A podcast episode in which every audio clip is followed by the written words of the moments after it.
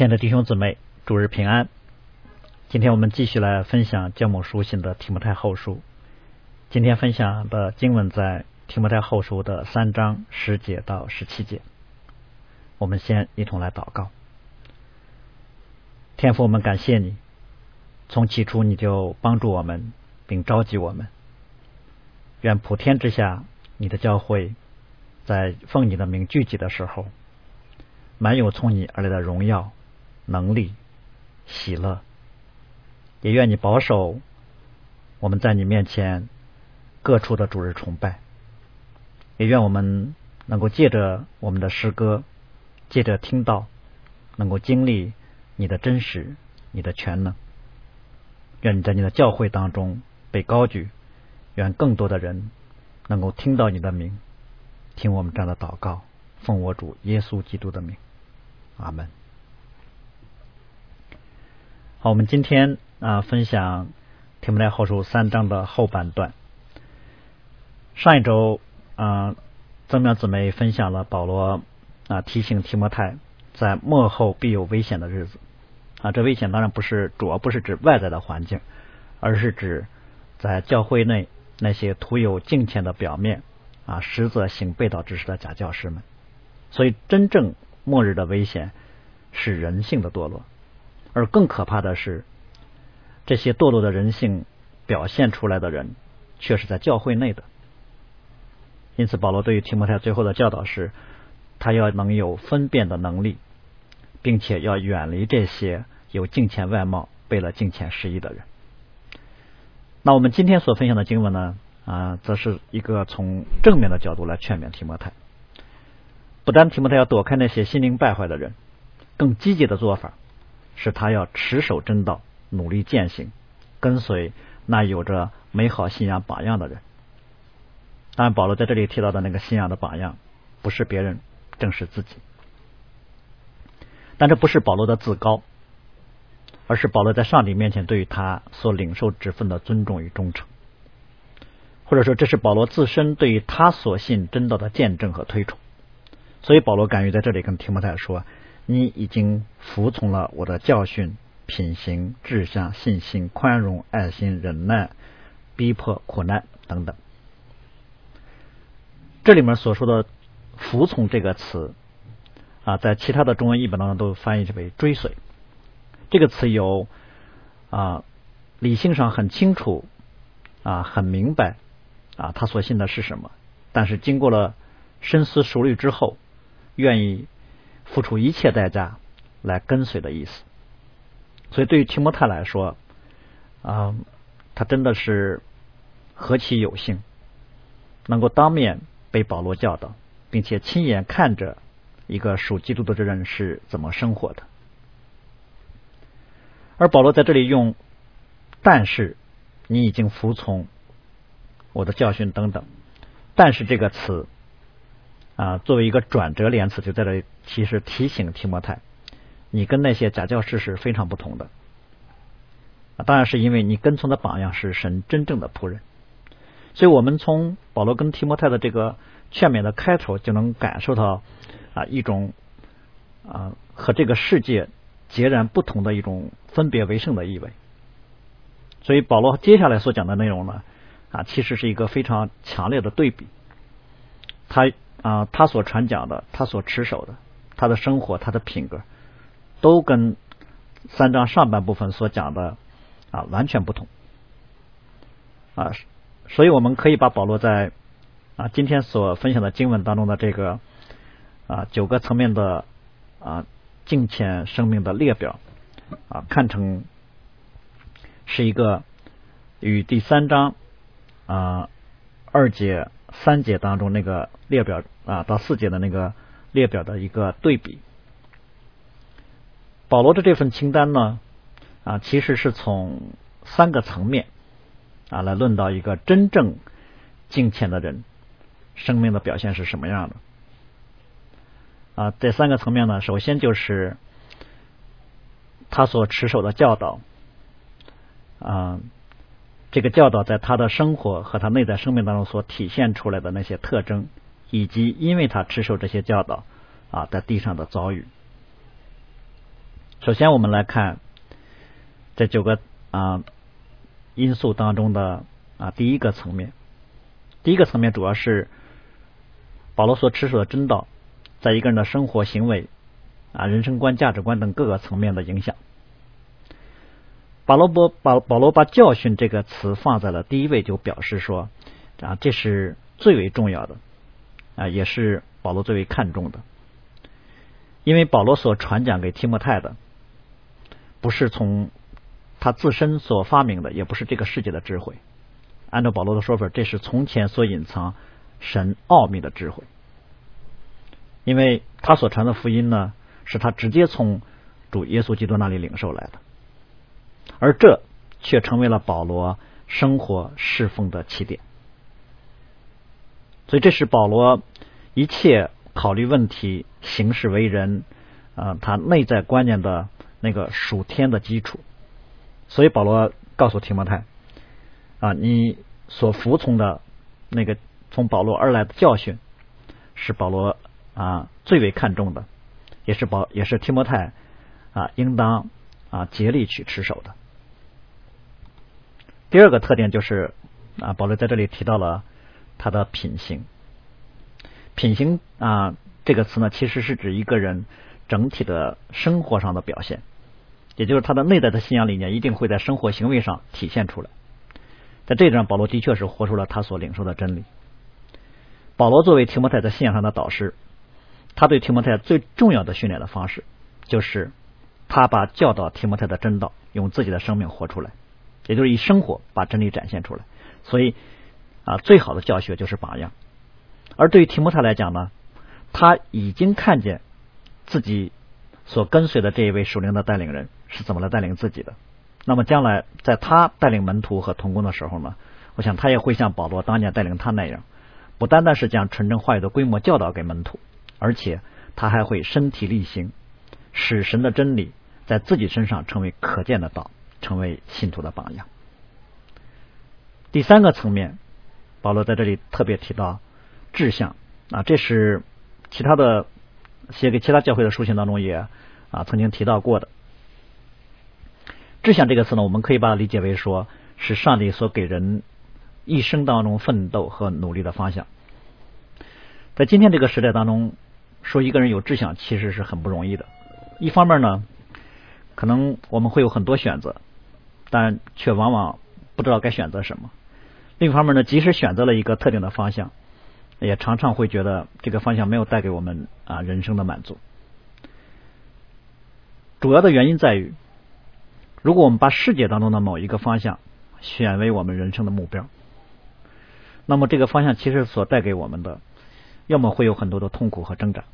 要么会带给我们一种无所谓的游戏人生的啊内心的态度。因为这个世界本身并不能提供给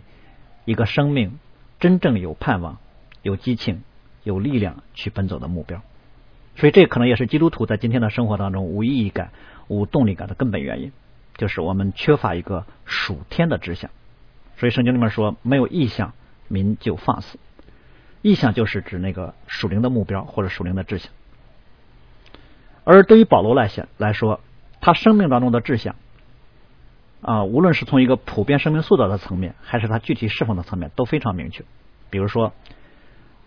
在格林的后书里面，保罗曾说，无论是住在身内还是离开身外，我们立了志向。要得主的喜悦，而具体的保罗的释放的时候呢，啊，我们很熟悉的经文就是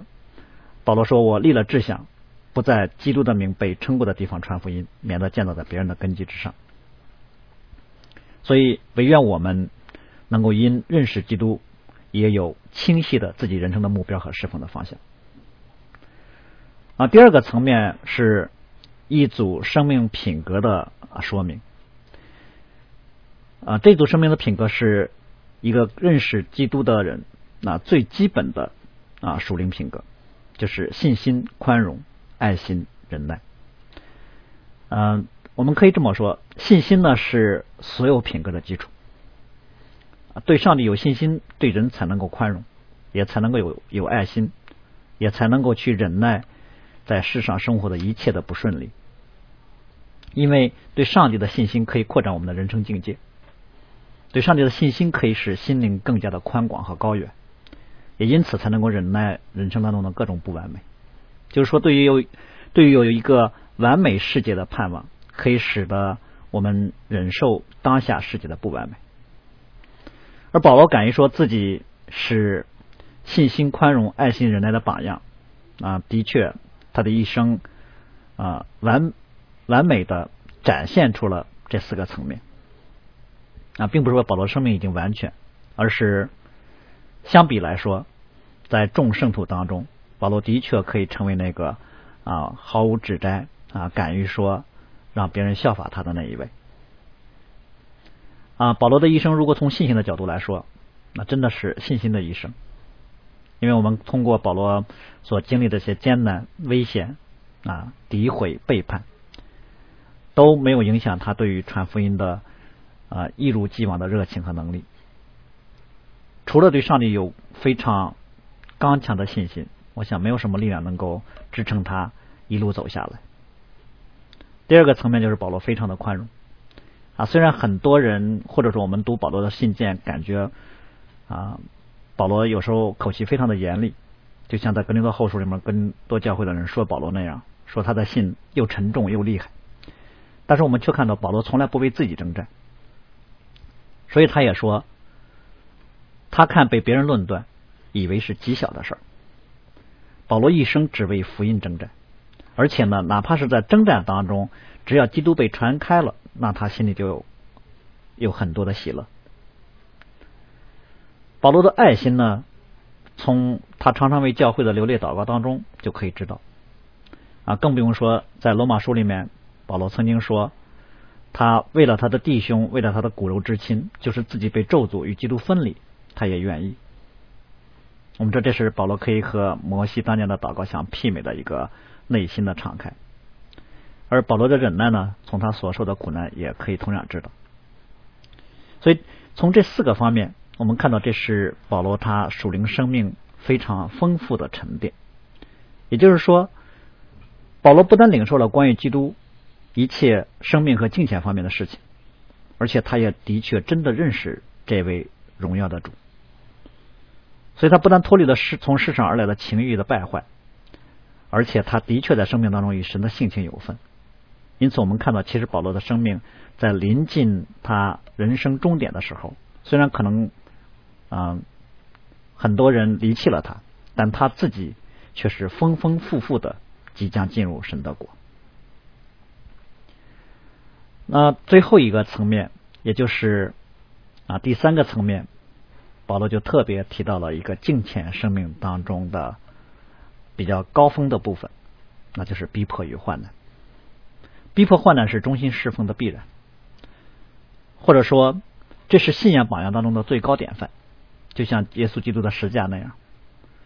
这也是基督信仰和其他信仰之间的一个很大的不同啊。可能很多的信仰都会告诉你说。啊，如果你信，会有世上的很多的福分，但唯独信耶稣的话，会被告知在今生会有逼迫患难。尤其是在提摩太后书当中，啊，保罗每一章都会提，告诉提摩太，要让提摩太为福音和保罗一同来经受苦难。那这里面保罗其实啊，在本这段经文当中，保罗特别提到了。啊，三个城市，这三个城市呢，都是他第一次旅行布道的时候所经过的。啊，在这三个城市当中，啊，保罗经历了很多的逼迫患难。那尤其是在路斯德这个城市，这个城市的人啊，其实是从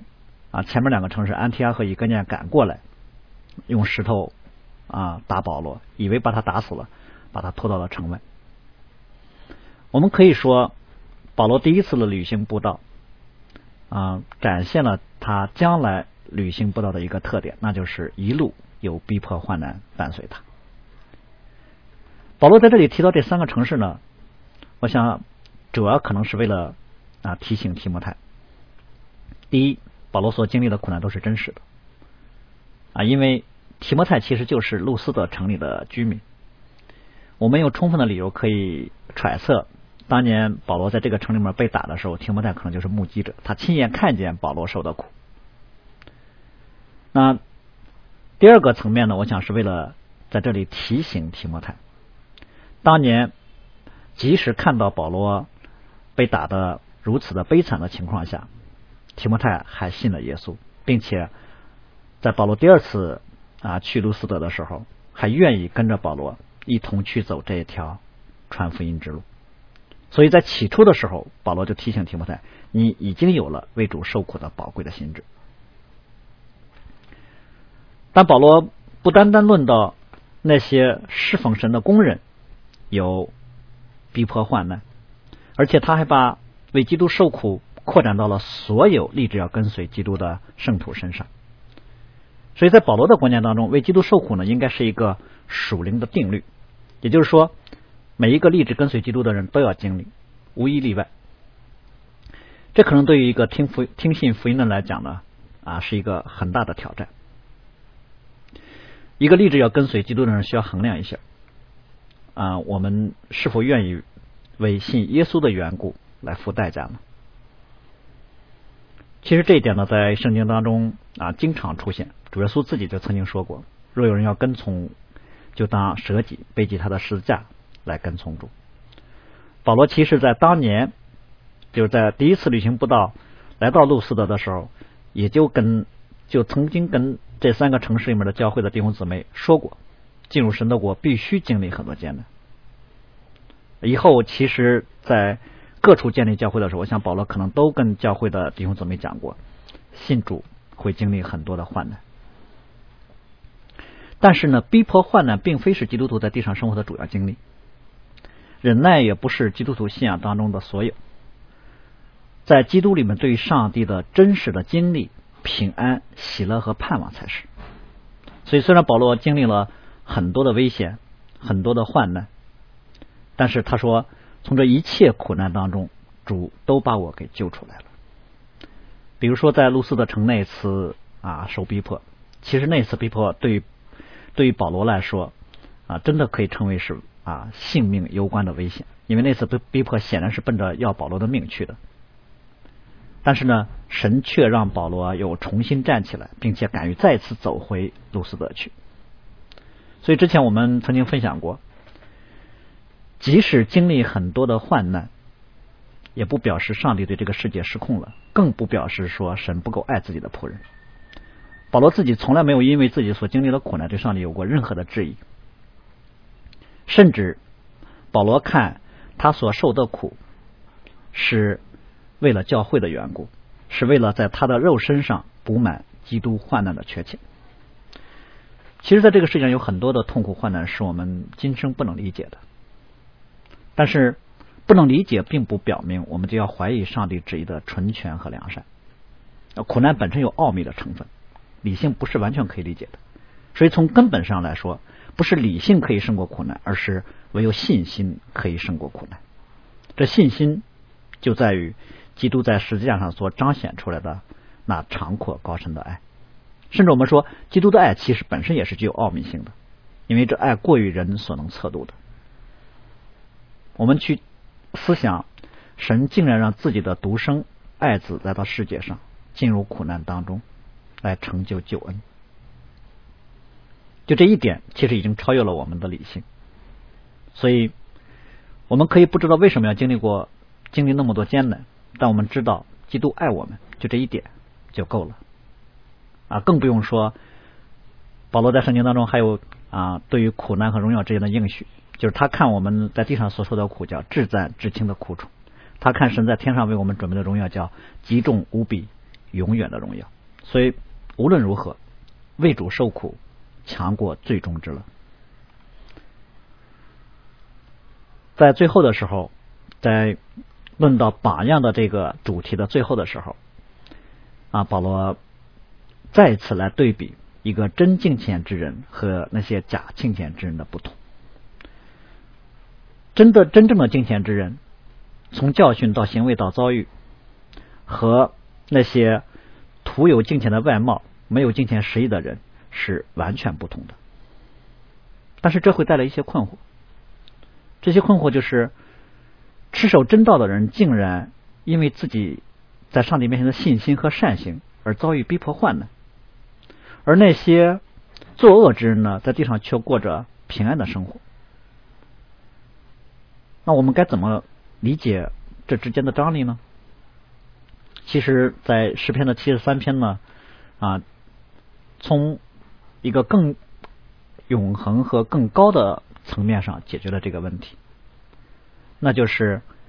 他们看似可以任意妄为，但其实是神把他们放在了华地，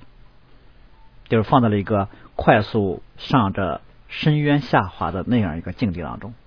他们正在向着沉沦而去。所以我们要知道，罪其实是一种控制和吞噬人的力量。犯罪越多，就会犯罪越多。有可能可能在那个人看来啊，他们越做越来越可以随心所欲，越来越可以任意妄为。但实际上，他们在远离神啊，在进入沉沦和死亡的方向上越走越远，越陷越深。所以，神并不是不管那些作恶的人，神任凭他们犯罪，就已经是对他们最为可怕的刑罚了。第二个层面就是，罪不单是一个吞噬的力量，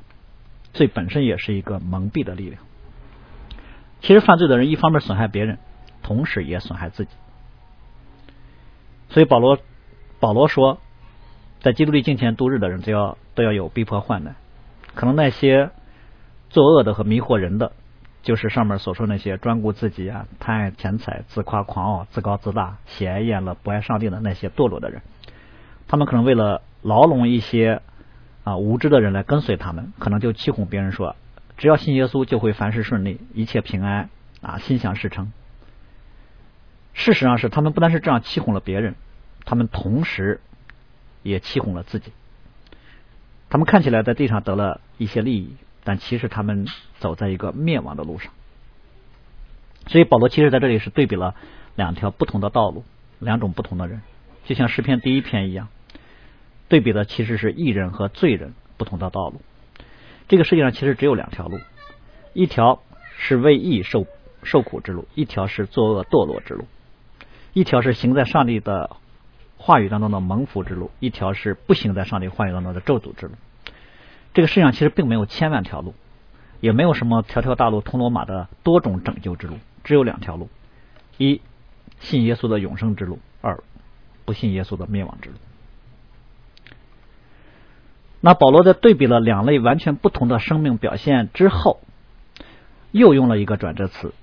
来开始论到另一个更为重要的对比，那就是那些作恶之人之所以作恶，是因为他们心里所存的是谎言。而保罗之所以能有完全不同的教训和生命的榜样，是因为保罗所教导的是真理。可是保罗作为榜样和信仰的示范，他会有离开提摩太的那一天。所以提摩太其实真正的依靠不是保罗，他真正指导提摩太生活和侍奉的原则，是他从保罗那儿所学、所领受的关于主耶稣基督的一切启示的真理。这才是保罗教给提摩太最为宝贵的属灵遗产。其实不是保罗这个人，而是借着保罗所赐给提摩太关于耶稣基督的真道。所以保罗对提摩太的第二重的劝勉，其实就是要让他用各样的智慧，把基督的道理丰丰富富的存在心里面。那即使保罗离开了，提摩太还可以根据他所领受的，继续在教会当中建造教会，抵挡异端。他也需要用他所领受的。来谨慎自己，不要被世上这些虚空的妄言、人间的遗传、世上的小学给掳去了。这对于今天在教会当中的侍奉的工人呢，我想是一个需要格外谨慎的地方。就是圣经当然不是一本百科全书，但是圣经里面已经将生命和敬虔生活的一切事情都告诉我们了，所以我们不必去世界上寻找关于教会当中各样牧养问题的解决之道。反而，我们要用圣经的真理来指导这个焦虑和混乱的世界。圣经才是一个侍侍奉神的工人侍奉和生命的依据。所以，这是一个人在教会当中生命和侍奉的最重要的、首要的基础。我们面对这个世界的起点，不是这个世界，也不是我们自身，而是从上帝那里所领受的超然的真理。第二个层面，保罗就论到圣经的意义和价值。保罗告诉提摩太，这圣经能使你因信耶稣基督有得救的智慧。这几经文呢，我们可以把它解读为说，圣经可以让人得到一种智慧，这智慧就是因信耶稣可以得救。这是圣经最重要的目标和最根本的意义。圣经作为上帝的话语。当然，里面记载了神拯救的预言、计划啊，历史当中的啊很多的啊事件。但是，圣经本身不是救恩，圣经只是一个媒介和管道。救恩是基督。当然，我们知道保罗这里面所说的圣经，主要是指着旧约圣经来说的啊。但是，保罗所说的这句话呢啊，同样适用于新约圣经。但是我们要面对一个问题，就是同样读一本旧约圣经，那些假冒为善的犹太人和法利赛人却没有从圣经当中读出保罗这里所说的智慧来。就像主耶稣责备他们的时候说的：“你们查考圣经，以为里面有永生，但给我做见证的就是这圣经。然而你们不肯到我这里来得生命。”就连保罗自己，其实他去在前往大马色路上之前，他也没有读懂，他也没有真的读懂旧约啊，他。可能像那些法利赛人一样，读出了很多的规条，读出了很多的律法，却没有读出旧约乃是指着耶稣基督来说的。所以，圣经本身并不能保证，或者或者说，读圣经并不能保证一个人必然得救。唯有当通过圣经认识基督的时候，才能得救。所以，这是真信仰的奥秘，或者这是基督信仰的特征。读圣经不是去考究一些历史记载和戒律规条，也不是去钻研一些啊你过去不知道的深奥抽象的理论。真实的信仰必须指向独一真神。所以，基督信仰的根基不是一本书，基督信仰的根基是至高的神。所以，圣经作为上帝所说的话语，作为上帝的启示，他在圣经当中显明自己。人们可以透过圣经来认识神，但是读懂圣经的前提是信主，只有信耶稣才能读懂圣经。这就是保罗在这里告诉提摩太的：基督其实才是圣经的核心，借着基督才能够得到圣经当中所说的那得救的智慧。所以，其实保罗是把基督放在了圣经的核心位置上，福音的中心就是基督，这是保罗一生。宣讲福音的重心。那我们要留意保罗，其实在这里特别提到圣经和智慧之间的关系。嗯，我们很多时候读圣经呢，没有得到那个救恩的智慧。我们很多时候可能得了很多得救的知识。我们或许知道很多理论，知道很多解决问题的方法啊，知道一些事情的来龙去脉，甚至还能够告诉别人应该怎么行事啊，唯独。我们所知道的不能用在我们自己身上啊！这就是主耶稣责备法利赛人的时候说他们能说不能行。而所谓的智慧是什么呢？就是将领受的真理应用在自己的身上，在生活中行出来，在生命上能自我更新。因此，在某个意义上来说，智慧是具有生命力的，或者说，智慧是一种生命原则。智慧一定是跟生命有关的，也就是智慧其实是一种位格之间的互动的关系，所以圣经里面才说敬畏耶和华是智慧的开端。也就是对于基督徒来讲，当我们提到智慧的时候，我们必须是跟基督有关联的，我们不能够脱离开基督去单独的谈智慧。其实，如果脱离开基督单独谈智慧的话，很多的时候往往显示出来的。是我们内在里面的私欲和畏惧。然后保罗论到了圣经的神圣的性质，就是圣经都是神所漠视的。啊，漠视这个词原文的意思就是圣灵所呼出来的气。这个词所强调的，就是漠视这个词所强调的不是启示的内容，而是启示的内容是如何形成文字的过程。就是说，圣经的内容不但有一个神圣属天的来源。而且，圣经成熟的过程也有圣灵特有的能力的运行，那就是圣灵在那些圣经作者的身上有一个啊特别的工作，使得他们在写作圣经的过程中，连每一个词、每一个句子都是从圣灵而来的，而且还不影响他们的恩赐、才能和气质。所以，圣经的末世性质就保证了圣经是完全可信、完全真实的。也因此，圣经是基督信仰最高权威的文本规范。所以我们不能用世上的某种标准来衡量和校正圣经，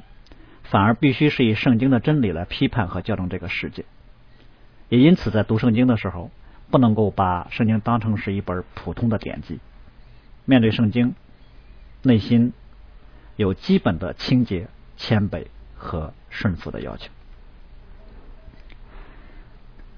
那第四个方面，保罗论到了圣经的功用和能力。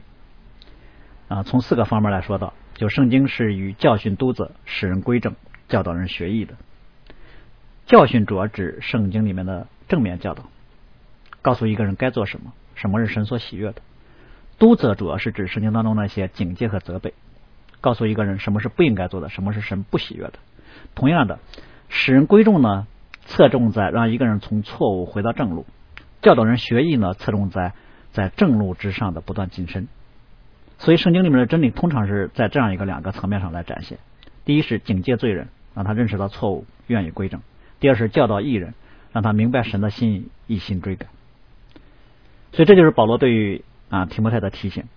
凡是圣经教导的，你都要尽力去遵行；凡是圣经反对的，你都要尽力去逃避。你在教会当中，不管你教导什么，圣经是一切衡量的规范。不但是自身形式的规范，也是判断各各种事物的标准。所以，对于提摩太而而言，他可能需要应对的就是，不管那些假教师怎么说，不管别人怎么讲，不管习俗是什么，也不管他的感受是什么，甚至首先不是诉诸的他的良心，而是圣经的规范。啊，良心一般是在不违反圣经清楚明确教导的前提之下啊，才来参考的。嗯最后一个方面呢，保罗就论到了圣经对于教会工人的意义，因为圣经都是有益的，在哪两个方面有益呢？叫属神的人得以完全，预备行各样的善事。这里面“完全”这个词呢，是足以胜任的、熟练的，能应付一切需要的。也就是说，这个词其实主要不是指一个人在品格上的完全，而是指一个人在真理装备上的完全。所以这里属神的人呢，也主要是指教会当中的工人啊，当然可以指可以指所有的圣徒，但是更适合指向教会领袖。这样的话，保罗在最后论到圣经的啊对教会工人的意义的时候，其实是在提醒教会工人侍奉的基本方式和要素是什么。侍奉其实不那么神秘，也没有什么高深的技巧。对于神的仆人来讲，就是渴慕神的话语，反复思考。明白，然后照着所明白的去行。尤其是面对遵行神的道而又患难的时候啊，要有勇气去面对。而对于在话语指分的层面上来讲呢，就是照着正义分解神的道，并且正道的唯一的动机和目标是让人认识基督、更新生命、见证神。所以保罗其实在这一段经文当中，也是在他人生的最后的时刻，啊，从真道、行为和患难这三个层面，再次来劝勉教导提摩太，该在教会当中如何来服侍，如何在保罗离开这个世界之后承担福音的使命和责任啊。之所以说他是再次的来劝勉啊，实在是因为。这段经文里面，保罗所讲的，在之前其实都已经跟提摩太说过了。那比如啊，在提摩太后书的一章里面，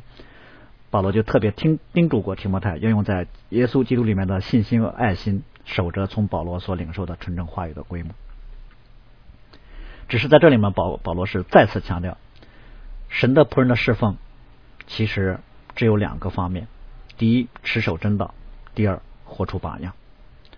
那对于持守真道，要把圣经当成是唯一持守和宣讲的内容。圣经的原则也应当成为在教会事务当中啊处理一切事情的最高依据，而不是其他的。而对于榜样呢，就是不但要明白圣经，还要以身作则，在生活当中努力践行，并且要特别有面对苦难的信心和勇气。这样的话，即使保罗离开了世界，提摩太也知道在神的家中该如何行。最后，我们以保罗写给哥林多教会书信当中的一节经文来作为今天正道的结束，那就是你们该效法我，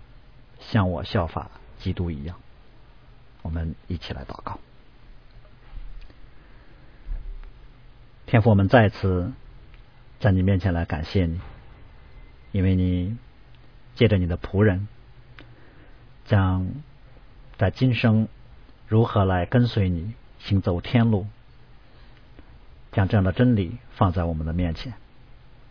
并且特别也提醒我们，在跟随你的道路之上。会有逼迫，有患难，但是你更应许我们，你有为我们预备足够的恩典和拯救。我们也更感谢你，借着你的仆人，将圣经当中各样的教导都存留下来。愿我们都能够渴慕你的话语，也愿你的话语在我们的生命当中。使我们发生改变，使我们愿意去遵行。不单我们愿意去遵行，而且能够借着我们，使各样的你的荣耀、你的恩典临到我们周围的人。愿主你在你的教会里面来兴起更多愿意侍奉你的工人，愿意。照着你在圣经当中所启示的真道来建造自身，服侍你的教会，服侍这个时代。听我们这样的祷告，奉我主耶稣基督的名，阿门。